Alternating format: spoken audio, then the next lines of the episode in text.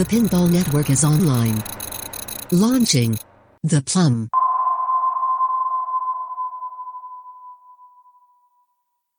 Hello there, strangers. It's fall. It's November. Did you change your clocks back yet? Does anybody still have clocks? um, I hope you had a great Halloween. I hope you stayed safe. I hope you kept a good distance and you washed your hands and you wore your masks, be it spooky or otherwise. I myself stayed home and watched The Lion King uh, and cried. uh, listen, it's a it's an emotional movie, okay, and it's it's beautifully animated and and uh, things are pretty emotional right now. So so you can't blame me. So this is episode six. Let's talk about some pinball and some other stuff.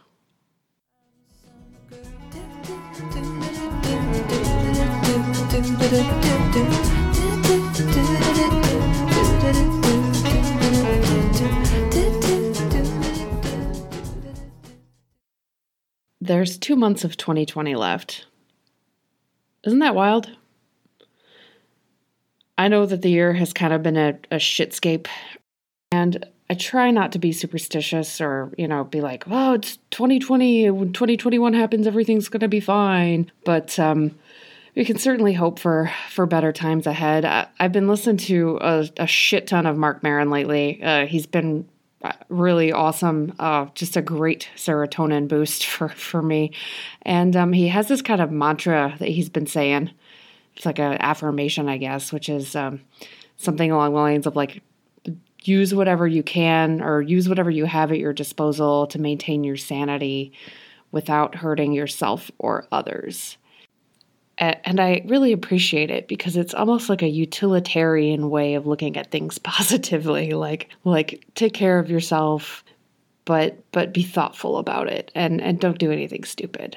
Uh, yeah. Anyways, on on that note of positivity, I wanted to thank everyone who reached out to me about episode 5 with some positive feedback and constructive criticism and um, I just really appreciate you guys reaching out and and letting me know that that you listened to it and that you enjoyed it. I I love that. That's great.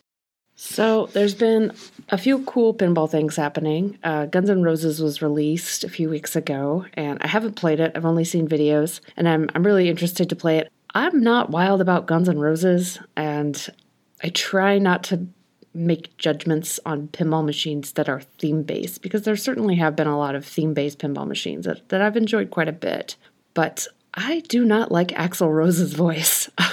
Um, and uh, the the lights seem a little bright. Uh, I feel like I'm going to have a hard time with that because I do have some light sensitivity issues. I know that uh, a couple of other people have, have made that criticism as well. Again, I, I, try not to to do judgments on pinball machines until I've actually played them. So I'm looking forward to that. It's it's pretty cool that they managed to deliver those machines pretty much day of or like you know a few days before the announcements were made with with no real leaks and um, to be able to allow streamers to, to stream them right off the bat. It's a really smart business move, and I, I think that was um, that was really well done and cool to see for sure looking forward to getting my hands on on one of those. So um, here in Columbia, I started the first Belles and Chimes meetup. So it was essentially like a meet and greet, really casual tournament play. And the like four women who regularly play pinball and are are very very good showed up. Um, some other random girls who just happened to be at the bar decide to sign up for the tournament and uh, bless their sweethearts they they had no idea what they were doing. They didn't know how to start a four player game. Um, and of course the the women that we were that were playing with them managed to teach them kindly and they they were really into it. And they actually were asking the bar owner a few days later when another meetup was going to happen. So i'm really pumped about that. I'm, I'm a little bit nervous about doing more tournaments uh, just because of the spikes in numbers that have that have been happening, and um, the number of people who show up without masks is kind of. Uh, I'm not super wild about it, but um, I guess it's just one of those things. Like we'll wait and see, and and if it feels safe enough to do so, then then we'll have tournaments. But um, it's definitely in a busy part of town, and it makes me just a little bit nervous. I've had some other ideas that I'm really excited about, and I'm starting to get really antsy to start throwing tournaments because Cola never really had any kind of arcades to play pinball. Like there weren't a lot of pinball places. If there were pinball places, there was like one or two machines, and they were very poorly kept up. So I've just been kind of pumped to get to get something going. I want to do like a pin golf league here and um, like some other selfie leagues and stuff like that. And I think the selfie league might be more manageable since we won't have to congregate. But uh, those are just some ideas that I'm I'm hoping to get off the ground. I'm getting really excited about here here in Columbia. So that's the news on my end for the most part. Um, not much else really happening. Um, I, I want to give a shout out to Jeff Teolis and Pinball Profile. It's his four year anniversary. I think he said four years. Um, I think he started in 2016 is what he said on his little Facebook post. So so that's really awesome. He really works super hard and, and pumps out episodes both for Pinball Profile and for uh, the Final Round podcast with with Marty Robbins. So he's one of the hardest working uh, highest paid pinball podcasters out there. So, so congrats to him. That's that's really awesome. He's definitely one of the guys who influenced me to to start podcasting. So, um, I think that's that's really awesome. He's been going at it for so long. So, today's interview is a little bit different. Um, this is not necessarily a pinball person, although he is a, a little pinball adjacent, I guess you could say. Uh, his name is Brad Albright. He is an illustrator out of Texas. I met him for the first time at TPF a few years back. Uh, he's, he was selling these 3D posters that, that just looked so ah, just so cool and so badass. It was unlike anything I'd ever seen as far as like specialty illustration or specialty art. I really enjoyed this interview because Brad kind of turned it around on me and, and he actually asked me a few questions, which is really refreshing because as I've mentioned like thousands of times before, I want these interviews to be as conversational as possible. So the fact that he was, you know, so amiable in, in that way was was really enjoyable and it was cool to talk to him. So uh, here he is. How's it going? What are you working on? Good, good. Well, uh, let's see, what am I working on? I just uh, I just put the finishing touches on a new poster. It's a 3D dinosaur piece, which is kind of a throwback to what I was doing like eight years ago. But, yeah, I saw you posted that piece today. Uh, what what did you do? What was it eight years ago? Because I had never heard of it. I'd never seen anything about dinosaurs before. I had never seen you post anything like that. Yeah, that's just kind of the subject matter that I was playing with back then when I was really just working on black and white pen and ink style style illustration and, and that's also when I started my grad school journey. I got my MFA in illustration and prehistoric stuff was just kind of I don't know, just my inspiration at the time. I've since, you know, veered off and done a bunch of other things and gotten way more colorful. Um, but a, a, puzzle company um, called Cloudberries reached out to me from the UK, and they specifically uh, were using one of my old pieces as a, a, point of reference, saying like, "Hey, can you do something just like this, but in you know these dimensions and make it 3D with some color?" It was a cool opportunity to kind of revisit what I was doing, but with you know my new, newer found, I don't know, I guess confidence and control, and some of my newer approaches to color and things like that. Sure, yeah. It's it's definitely different from like a lot of the stuff that you kind of normally do on a regular basis. Just like it looks like it's just mostly like pop culture stuff like sci-fi, comedy, films especially, and even like politics every once in a while, which is which is really cool. So did they actually make that into a puzzle? Uh, it will be, yeah. Just sent it off. They have like the exclusive rights to make puzzles, but I retain all the rights otherwise. So that's why I was ready to just kind of unleash the thing and, and share it. So, are you still doing the uh, the sticker a day thing? No, I I fired that up back in I guess it was April. It was like right right as you know quarantine lockdown was happening, um, and it was just kind of a good exercise for me. I would love to be able to do that kind of thing all the time, like have a daily project, but I've just never been really good at keeping up with that. I have people that I went to school with that they've been doing a daily illustration for you know like 15 years or something. It's it's amazing when people can do that. But for me, I eventually, you know, a month is usually my cap, and then I kind of have to veer off and work on client work or something. And eventually, you know, if if I don't have too much kind of on my plate, then maybe I'll assign myself something like that. But I still like stickers as an outlet. It's a really good way for me to take something that's a casual drawing exercise and then be able to turn it into something, you know. Especially right now, people seem really receptive to that kind of like bite size giftable art because, you know, they're on lockdown and it's something cool that they can send to a friend or whatever. Yeah, yeah, that grabs their attention, especially if it's something that they relate to or or something that they recognize. Um, and that's something I really appreciate about like like pop culture art. Um, is it's like, oh yeah, I know that thing. Oh, I can put that on my you know on my record player or my notebook or whatever. And, and um, that was really fun to see. Did you come up with that idea, or did someone like challenge you to do it? Uh, no, I think it was just I don't know. Uh, you mean making stickers? The sticker a day thing that was just a product of me kind of having a workflow down where you know if i wasn't going to take a drawing as far as what what i would consider like a, a, complete composition like i would do for a poster where it's like a full rectangle of artwork if sure. it's just just an element that's a little bit more whimsical like that then really the best way that i can sort of i don't know turn it into a commodity i guess um, sure. monetize. Um, just a way that I can like instantly like put it out there for people.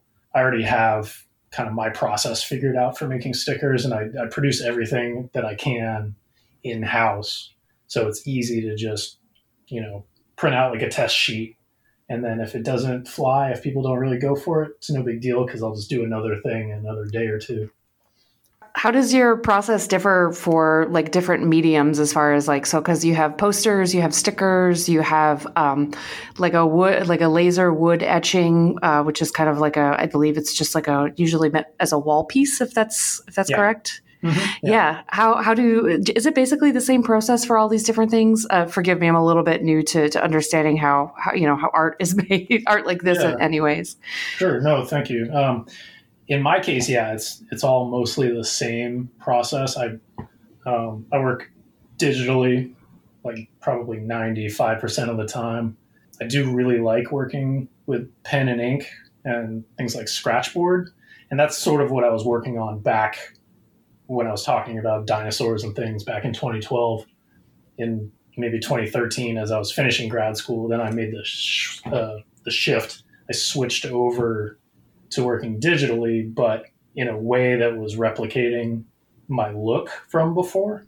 So nowadays, pretty much start to finish, I do my drawings on my iPad, and I just I really have taken nicely to the the iPad with the Apple Pencil. Um, they just they nailed that tool set. It just works so well that um, now I just I work mostly in an app called Procreate. That's kind of like Photoshop but for mobile, and it's just like my digital sketchbook. I have dozens of drawings in there that are at different stages, and I'll just pull one up and kind of chip away at it over time, and I can take it with me. I can sit in bed or sit on the couch or sit upstairs in my studio.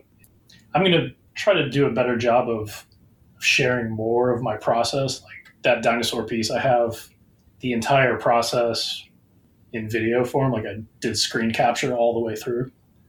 So what I'm going to do is crunch that like 9, 10, 12 hours, crunch it down and speed it up, and then do like a narration over it where I kind of watch what I'm doing and, and kind of analyze and explain my process because I take it for granted how I kind of go from start to finish, but it might not be obvious to other people how that works. Yeah, well, there's there's something about being present during your process and and sort of enjoying it and and you know not thinking about it too much, I guess. And I could see that, but it's also you do such interesting work that it it would be cool to see how it's done. You know, like especially the 3D stuff and and like I mentioned the wood. Uh, what do you call that? The the wood art that I'm thinking of. There's one yeah. that's like an astronaut. sure. Yeah. Um, I guess you'd call it like a relief sculpture, but I'll explain it just because anyone listening is not going to know what we're talking about exactly. It's it's basically taking an illustration that's that's drawn digitally. Um, I do work in layers, but not not the way you might think. Um, like in the image, if there's something behind something else, I don't draw those elements in layers, but I work you know, with like the line art itself. The outlines will be one layer, and then the different elements of kind of color and shadow, those will be different layers. But then I'll flatten it down, and then for these these wood pieces, the art is then essentially what it is is it's printed and adhered to wood, and then the wood itself is laser cut, and then it gets stacked back up in a dimensional way where, you know, in the image, something that's behind something else won't be as deep in layers of wood. And so when you hang it on the wall, then you get this this sort of three dimensional thing where if you kind of move around it, you, you get that sort of 3D sense that you might get from looking at, I don't know, like a lenticular, uh, those uh, like postcards that, you know, they look 3D if you kind of turn them side to side. Sure. Did uh, did it take a little bit of time to get it right to get like like the actual wood print made correctly, like to, to Oh, yeah. how you wanted it to look? Yeah. Yeah, yeah. That of all the things that I do, granted the 3D stuff I've been kind of trial and error figuring that out for a much longer time. This this stuff with the wood, that's something I kind of like I had the vision for it years ago, but I didn't really know how to execute it and I along the way tried you know cutting out sheets of paper and then sticking them together with little pieces of foam in between to to raise it up and it's it's super flimsy but it, it was kind of pointing in the right direction. But then i had crowd supported crowdfunded um, this laser cutter called the glowforge that then took gosh uh, like two or three years i think to to actually deliver Oh, wow. I had supported it but it's been fantastic. And that has really enabled me to do these uh, you know these pieces of wood. And more recently it's been christmas ornaments. They've been on fire this whole year. And that's another kind of fun way to take the same sort of art that maybe i would apply to a sticker.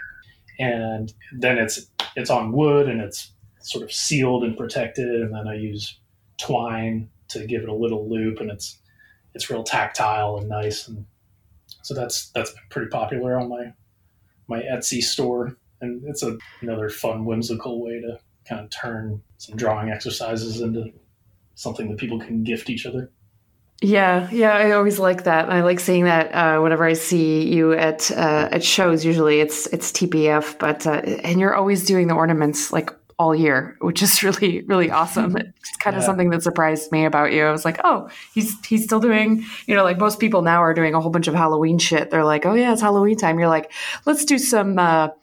Uh, National Lampoon's Christmas Vacation ornaments. yeah, yeah.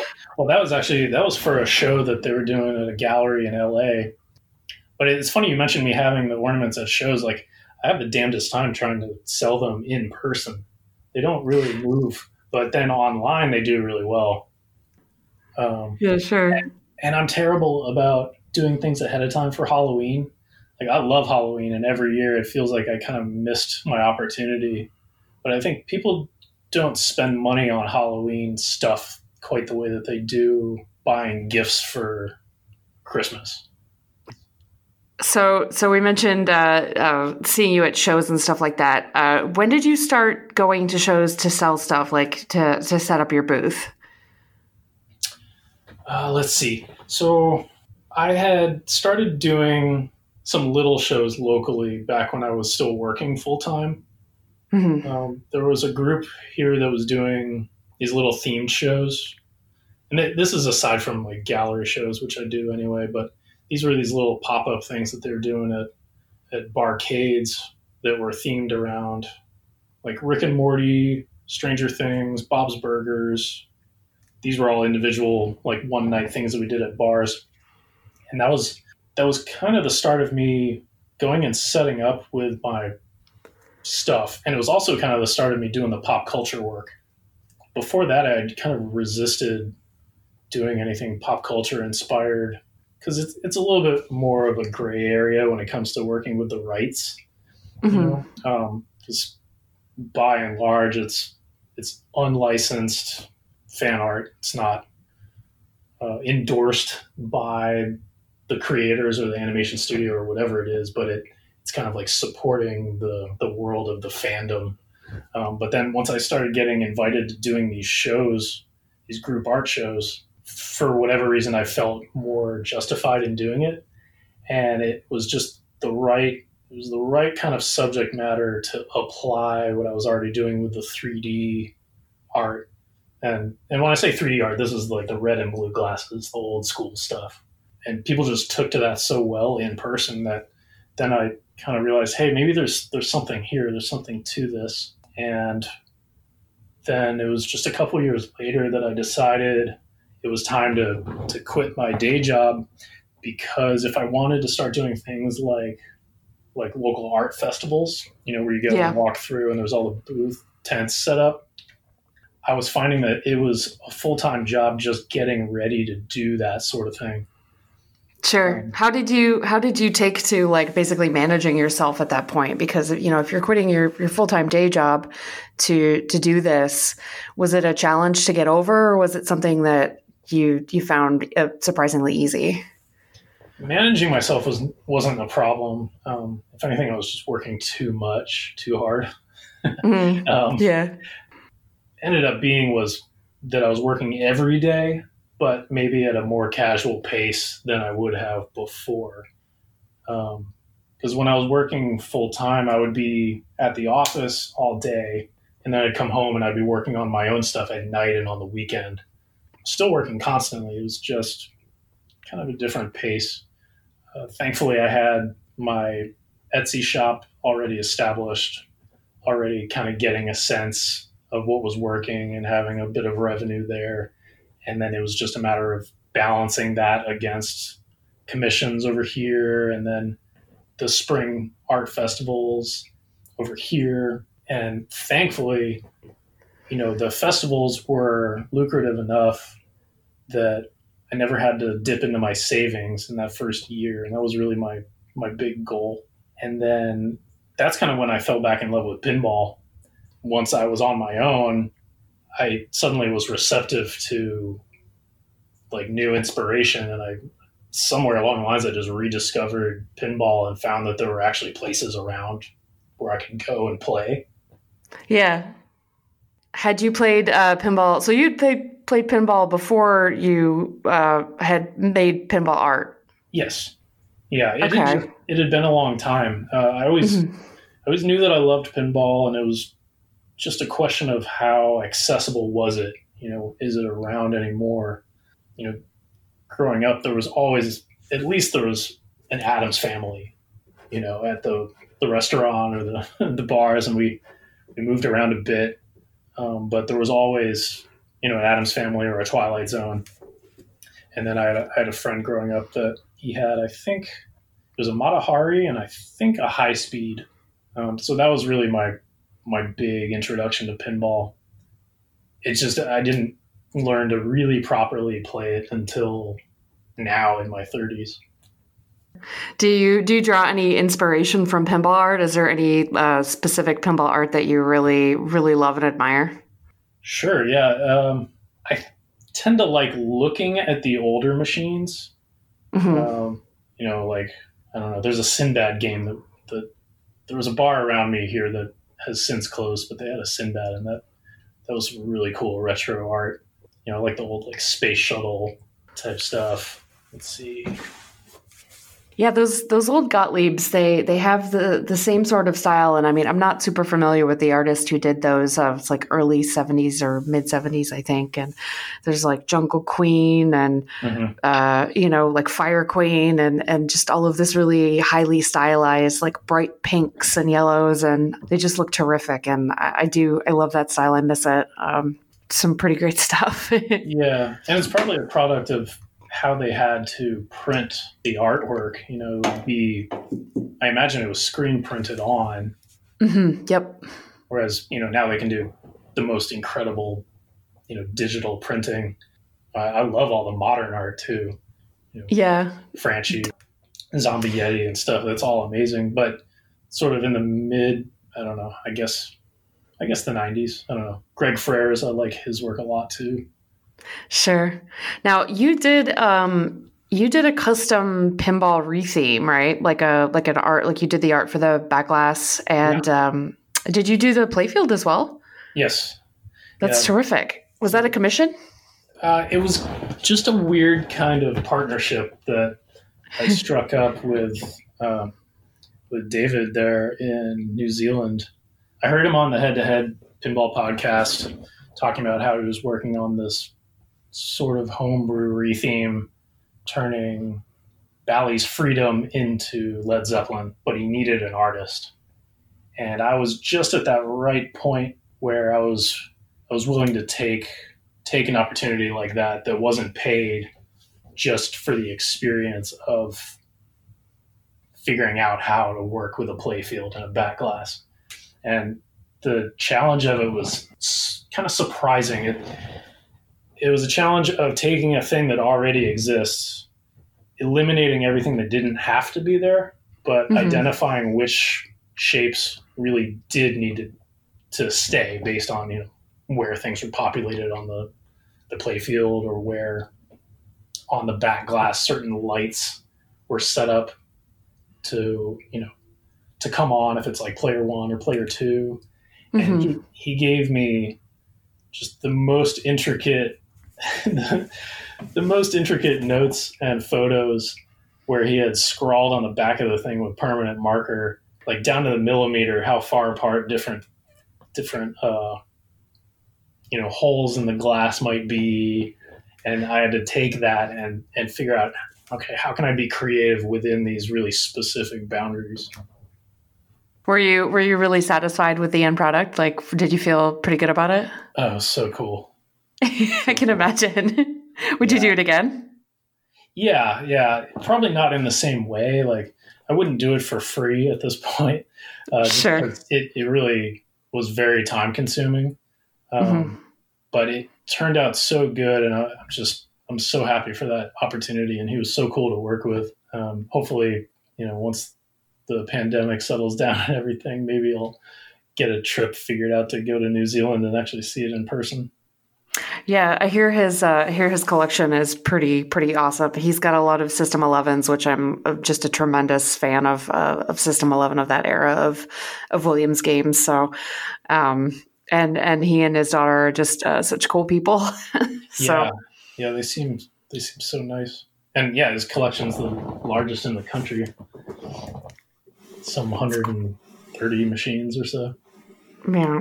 Tell tell me a little bit more about yourself because like feel bad you're asking me all the questions. Where are you? That's okay. So I'm in I'm in Columbia. I'm in South Carolina. Um, I came down here for for the job with Marco Specialties, uh, working in in parts. And I think the first time I met you was actually at it might have been at TPF. I, I was aware of your work. Um, I had definitely seen it before. I think a friend of mine had bought the TPF poster or or something. I don't know. Time is just one of those things, you know. Mm, yeah. And so I I think that was the first show I was working with them. So yeah, that's that's where I'm at. I um I, I miss shows a lot. I've mentioned it a couple of times already. Uh, the podcast, like having that having that kind of stability and and also it's a little bit chaotic but the the show circuit is one of my favorite things in the whole world and i mean it gives me the opportunity to meet people like you and to see really awesome art and concepts and um that's i mean that's why i wanted to talk to you is like it, you're a pinball person, but you're kind of on the, you're like an outlier, I guess would right. be a good word. Right. Yeah. Thank you. I guess obviously like I'm an artist first and a sure. pinball, pinball fan second. Um, I don't actually own any machines.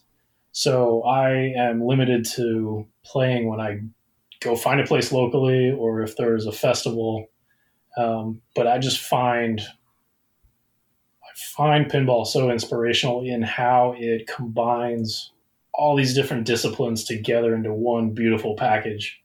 The sure the storytelling, the music, sound effects, the visual art, the gameplay, the interactivity, the electrical engineering, the sound hmm. engineering. There's there's just so many disciplines that all come together to make this thing that it's it's so far beyond my understanding. Like I have no mechanical sense of, of how I would even maintain one if I manage to find space somewhere in this house where I eventually will put one. Um, yeah.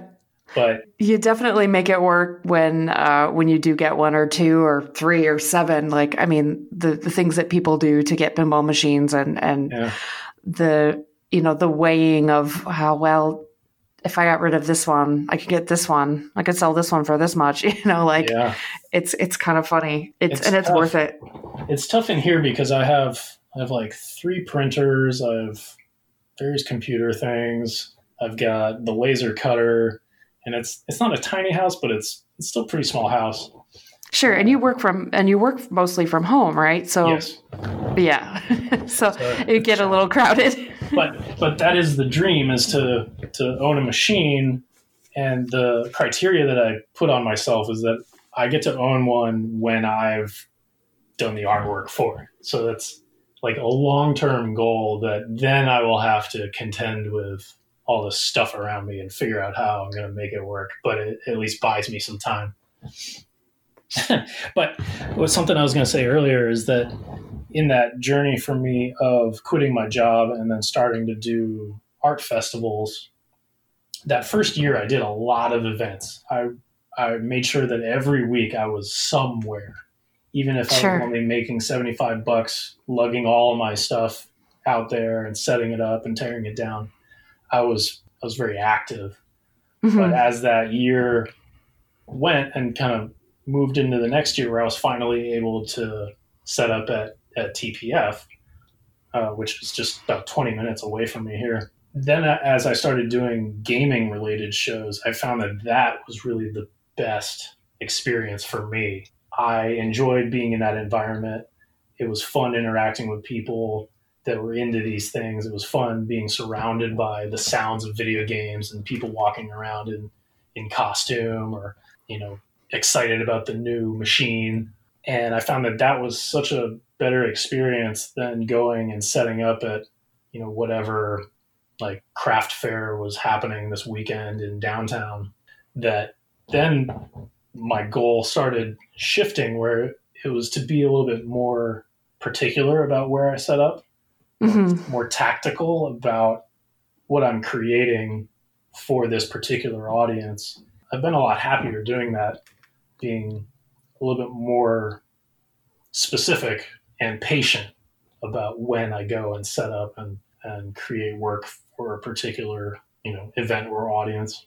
So it's it's a shame that, you know, obviously TPF didn't get to happen this year and um, like the Houston Arcade Expo is also a hell of a time. Keith does an awesome job with that. So I am very eager to be able to get back to it, if only so I can play some games, but also to to see folks like yourself again. Yeah, it uh, shows like that can be really inspiring. I think there's there's something about how physical it all is, not just like pinball itself as a medium, because it's excuse me, because it's very much uh, a, an art. It's a science and it's an art, and the way that pinball people interact with each other and the way that they interact, you know, when they're shopping or you know uh, uh, going to panels, it's I, I find it really inspiring and it's it's a lot of fun. Uh, you know, like you said. Yeah. I got a question for you. Sure. You're into cars. Oh yeah, for sure. I don't know much about cars, so therefore I have no idea what Scott Danesi is up to right now. Are you following him? Do you know what he's doing?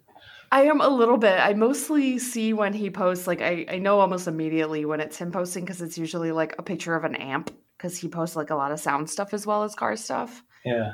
But, um, and I'm trying to remember the car that he has. It's like a, I think it's a Mazda. Um, what is it? I'm sorry, I'm cheating right now. I'm looking at Instagram. No, it's okay. Like I'll read his So- description and I won't I won't know a single word and won't recognize anything that's in the picture. I'm completely dumbfounded by what he's posting. Yeah, he's talking about like PSI and like the boost and like working on the engine bay. It's a he's got a he's got a Mitsubishi and then he has something else. It's like a it's actually like a very rare car, I think. But um, Hmm. he's he's uh he's very much uh, an engineer in the sense that he likes you know audio engineering and physical engineering. So Yeah. you know he he's working on the car. If he's not working on pinball or audio, he's working on a car. Um, and I, I don't know too much about the technical side of it um, because my the extent of my knowledge about cars is mostly just like aesthetics. Yeah. I you know like I appreciate old cars and, and I grew up on a racetrack, so I I've been around it for a long time, but I never never really mean? learned any. What's that? What is it? What do you mean you grew up on a racetrack? My my dad was the uh, basically what's called the principal for a race team in the mid '90s. So I think it was like I think we were on a team from like '93 to '95, just before we moved to the states from Canada. Oh, okay. So yeah, yeah. So we were we were always there was a racetrack in Toronto, just outside Toronto, and we were always racing there on weekends. And you know, we'd be in the in the pits, and my dad would be doing his thing, and we'd watch the races. We'd watch all the different races that they'd have because they'd have uh, basically like class related races. So like each kind of car has its own class, and it's going to race in its class division. So. Okay. So, and you'd be you'd be there with like a giant pair of like uh, ear things. Yep. yep. Ear ear yep. muffs. What do you what do you call this? I um they're they're I don't know what those are called. Um just headphone I guess you can't really call them headphones because they're not you know for for intake audio they're the opposite. Um Yeah.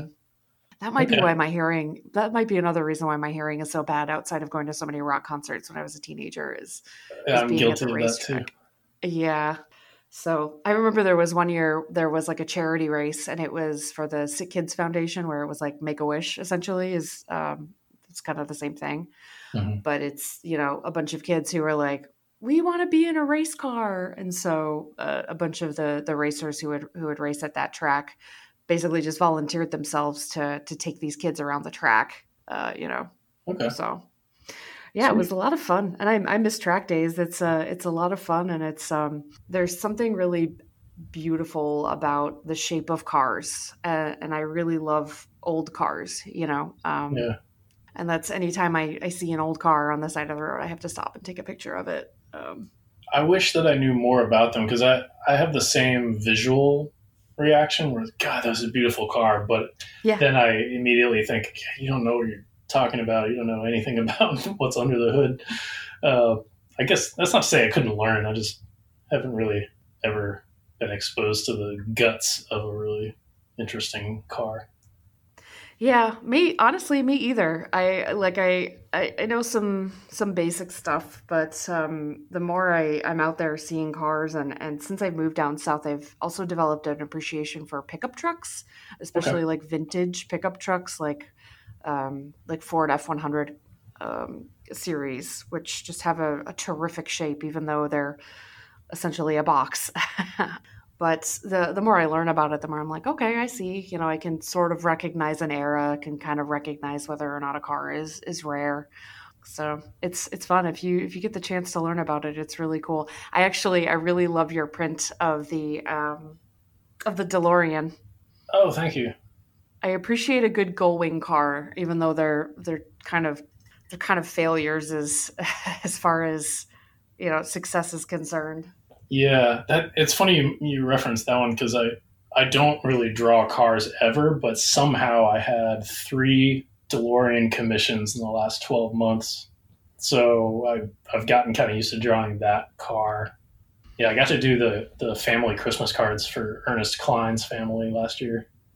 Oh, that's so cool. and they they had like a, a particular mashup that they wanted that was like it's Back to the Future, but it's Christmas Vacation, and you know they're driving the tree away from the mall. That's Yeah. yeah, it was it was very specific and very awesome. And then since then, If- I've had two other excuses to draw DeLoreans. If if I had all the money in the world, there would be there would be so many countless commissions I would ask you to do. Like uh, I mentioned to you uh, when we were chatting the other day, I was like, you should do uh, coloring books, but like the paint by water coloring books. Um, Oh, okay. So you. okay, I'm laughing at myself now because when I read that, I thought that you meant that I should like take an existing one and just do the water on it. And I, I was like, that sounds kind of boring. I don't know. you you meant that I should make them? Yes. Yeah. And Okay. it, it's funny because I, I had forgotten about those. Like I had a bunch. I mean, I loved coloring when I was a kid. I always had my coloring books, and like I, I did do a lot of paint by paint by water and like paint by number kind of stuff. And I had totally forgotten about paint by water coloring books, and they don't make them anymore. Um, I think like there might be some, but they're mostly very like unlicensed, like kitty kind of coloring books. I've seen them online, but um, you know, it was like stuff like you know the Disney movie that had been out at the time, and um, Sure. it was definitely very messy. They claimed it was it was not messy. Like the idea is is like, oh, you're painting, but you're not causing a huge mess. You know. Um, Yeah, I wonder how that works. I wonder how they, they make that. Because Yeah, I mean, when I'm. When I'm working on my own stuff, it's kind of similar in the sense that you know, it just I address the black outlines mhm. first, and then I figure out what the coloring is going to be like. Although I do it digitally, but as far as printing it so that it's then water reactive, I have no idea. Yeah, it must be like a special a special kind of ink that they did that they just I, I don't know. I don't know the first thing about substrate. Uh, um, so so you're in South Carolina. Do you, do you go to Asheville very often? That's in North Carolina. I don't. I have never been to Asheville actually. It's it's a trip that I I keep meaning to take and then well, I mean, with COVID I can't really go much of anywhere. I, I Sure. went out to to Knoxville just last uh, just in September for my birthday for a quick trip cuz I got a buddy out there and you know, we we kind of limited ourselves to what we did and Yeah. um but no, no, I haven't been to Asheville. I, I hear it's interesting. I hear it's a very um, artistic community and it's a very open and kind of uh, Yeah. very different from the rest of the South. Yeah, it's it's beautiful, and we have friends there, and we've we've visited twice in the last few years, and the they have a pinball museum that's pretty fun to hit when I'm in town. Yeah, actually, when I was when I was on the drive back from from Knoxville, I stopped in a place called Saluda, and um, I can't for the life of me remember the the neighboring town. But in the neighboring town, it's a like really historic, beautiful mountain town, and they have the the sister museum to that museum, and it's called the Appalachian Pinball Museum. But it's the same owner. Oh, I didn't know about Yeah. that one. Yeah, so Cool. it was uh, it was so funny because I had stopped in Saluda and uh, to kind of take a load off to stretch my legs, and I stopped at this little this little thrift store. Got to talking to the lady who ran it, and mentioned that I did pinball. You know, I, I worked in pinball. I enjoyed pinball. She says, "Oh," she goes, "You should go to the next town over. There's a museum of pinball." I said, "Oh, well, small. What are the chances of that?" So so I just went to the next town, grabbed something to eat, and then spent about two two or three hours in that in that museum, just kind of hanging out. Sp- struck up a conversation with the uh, the owner's son who was working there at the time. So it was kind of a nice nice little surprise, a little reprieve from my trip. Yeah. All right, I'll put that on my bucket list. Um, yeah. Another aside, I, I was curious. The last new machines that I saw were Elvira and Jurassic Park, and that was in November at the Houston Arcade Expo. But I haven't seen in person. I haven't seen Stranger Things or Rick and Morty, or I haven't even seen um, the Black Knight. Oh, really? Yeah. Huh. So, like, what's the most recent machine that you've gotten to play? So there's so there's two. Um, there's Stern release Teenage Mutant Ninja Turtles, and Yeah. then almost immediately after they they released Avengers Infinity Quest, which is Keith Elwin's game, and uh, Yeah. Zombie Yeti did the did the art for both of those as well. So yeah, Teenage Mutant Ninja Turtles is fun. It's uh, it's pretty easy to shoot. Uh, it's actually kind of surprisingly challenging. And then uh, Avengers is, is a pretty good Keith Elwin game. Very much his style. You know, he he sticks to his style, but you can't necessarily say it's all cookie cutter. They're they're fun to play. There's a, a couple of arcades down here in Columbia that that has uh, one of them has both. So um, I get to play it not as much as I'd like because I'm I'm kind of trying not to go out as much as possible, Yeah. um, which is a shame. But if if I know that the local arcade is going to be a little slow, then I'll stop in because I know I'll be the only one and I'll play a couple games. But it's um yeah. If you do, is there anywhere in Dallas? You're in Dallas, right? Yeah, well, technically it's Lewisville, which is just north of DFW Airport. So I, I'm kind of in between Dallas and Fort Worth. I sort of identify with both, I guess. But yeah, we have we have a lot of really great places. Um, Cidercade, Bishop Bishop Cider Company, turned their brewery or their distillery brewery. I'm not sure what you'd call it, but anyway, it's it's a huge arcade. It's like a free play joint, and they they keep their machines in the most beautiful condition. There's always somebody there, like cleaning them, working on them. I think they don't actually own them; they just like rent them out. But whoever they're renting them from does an amazing job of keeping it up, tip top shape, and they're all like the premium versions Mm-hmm. of all the new releases. I just haven't been able to go.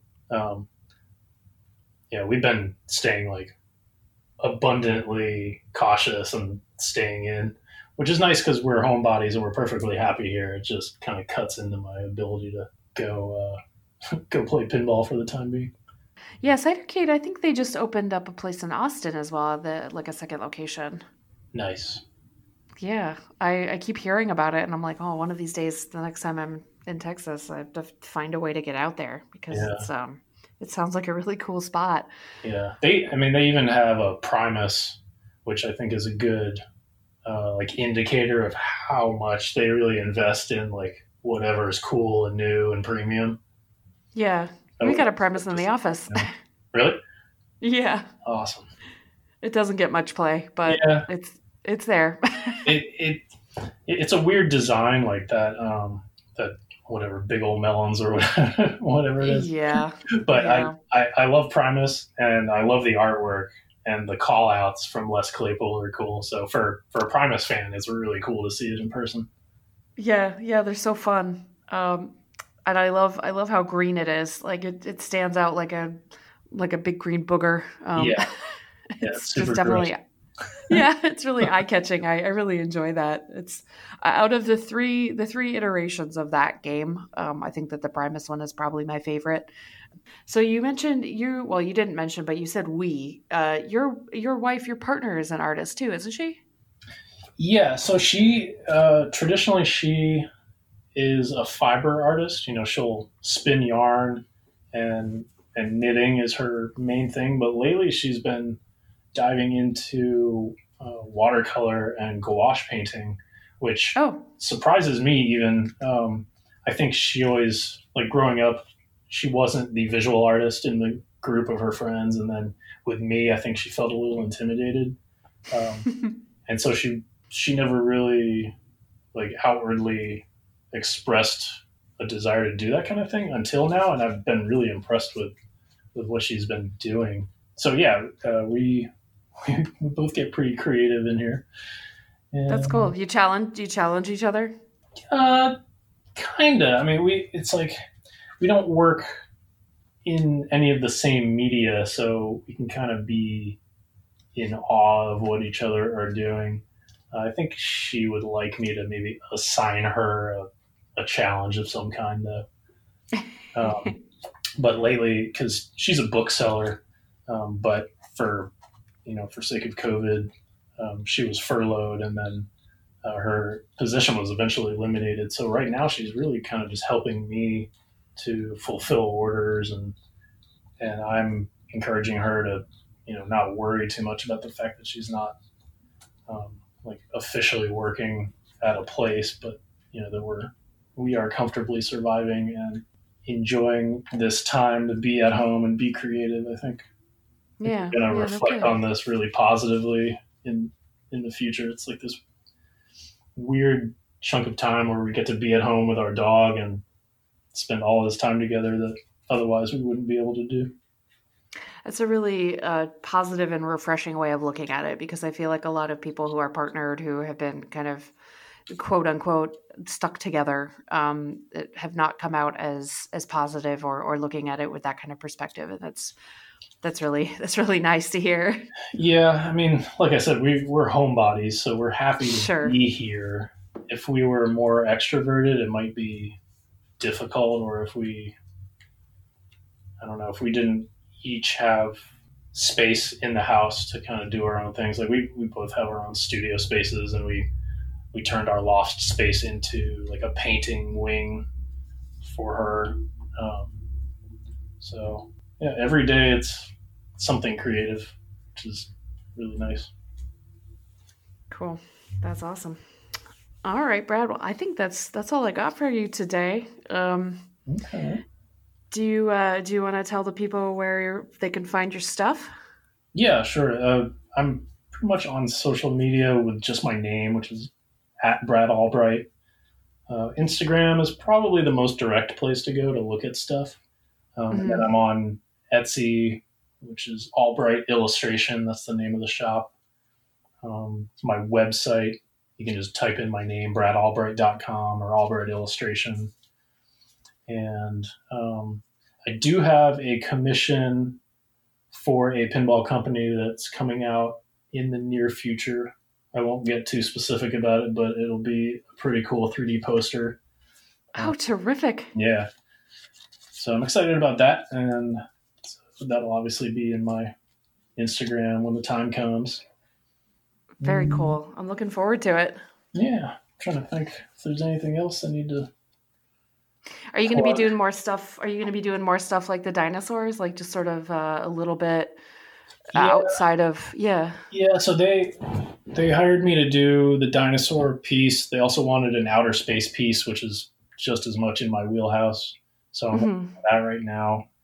Um, if if I were to pitch them a third thing, it would be Western themed because that's kind of my other avenue that I rotate between as far as like original content goes. Sure. Um, let's see what else. We were just we were kind of swamped getting ornaments ready. Um, got some wholesale orders we're doing for that kind of stuff, but yeah, I mean between the the big like poster projects, I'm always just filling my Instagram and Etsy feed with new stickers and things like that. So there's always something. No. It's a it's always great to see what you've got and whenever you come out with something new, I'm like almost 99% of the time I'm like that freaking rules and if my if my bankroll was bigger, I would just Thank you. I would just give you money all the time. Well, the thing that that I try to remind people that I don't I don't know if people realize if if you have a pair of 3D glasses, which which you do because I would have sent them to you, um, but Mhm. anybody that has the red and blue glasses, you can look at all of my stuff on the web without having to buy anything, and it, and it looks really good on a computer screen. So That's awesome. I never Try to- really thought about that. yeah, it's it's good because it's it's backlit and everything. So try to get people to do that as often as I think to remind them because most people I think don't realize that that's even something that you can see. Yeah. Awesome. All right, man. Well, it was good to talk to you. Uh, hopefully, I'll see you soon. Either I don't know, man. I don't know when there's going to be shows again, but um, it's it's always a pleasure to to talk to you, even if it's brief. Yeah, thank you, Krystle. Yeah, I I don't know about TPF. I know that they're they're going forward with their plans, but they're kind of ready for it to go sideways. I Yeah. would, I would love for like Houston Arcade Expo to, to be able to go forward a year from now, but I don't know. Guess we'll just have to see.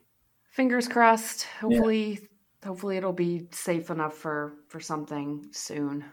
It'll be super fun whenever we can do it again. Everybody will be so excited. Absolutely. That was me and Brad Albright talking about pinball and art and stuff. You could find him at albrightillustration.com. You could buy his stuff at Etsy. It's uh, forward slash Albright Illustration. Uh, go and buy his posters. Get some ornaments. Christmas is coming up. Get some of those doodads. They're really cool. My personal favorite is he just came out with one. It's the uh, the bad guy from what is it? Angels Without Wings or something like that. It's the it's the bit from Home Alone, which is my all time favorite Christmas movie. Um, you the machine gun. You know, Merry Christmas, you filthy animal. Anyways, it looks really good. So go and check that stuff out. Buy a poster, buy an ornament. Just shortly after we recorded that, he released this poster that he did for the Stern Insider program. It's uh, another one of his 3D style posters, and uh, it looks really good. It looks really awesome. It was kind of a nice surprise to see that um, just after that. I mean, like I said, he's always he's always working. He's always pumping stuff out. So so go check him out on Instagram too because he's posting updates. He'll he just did another one. It's like a, a beer can for a company. Uh, he designed like that uh, Zombieland kind of beer can for some brewery. I don't remember, but it's good stuff. That's it for me today. As always, you can email me at the plumb pinball podcast at gmail.com. You could find me on Instagram, the plumb pinball. I'm not really using Twitter anymore. I guess I just don't see a need for it. I don't know. I mean, you could go there, you could find me, but maybe maybe I'll post something every once in a while, but usually everything I need is on Instagram. So, yeah. So, uh, until next time, uh, hey, listen, wash your hands. Don't touch your eyes or your mouth. Just uh, wear your mask. Be smart. Take care of yourselves. Bye.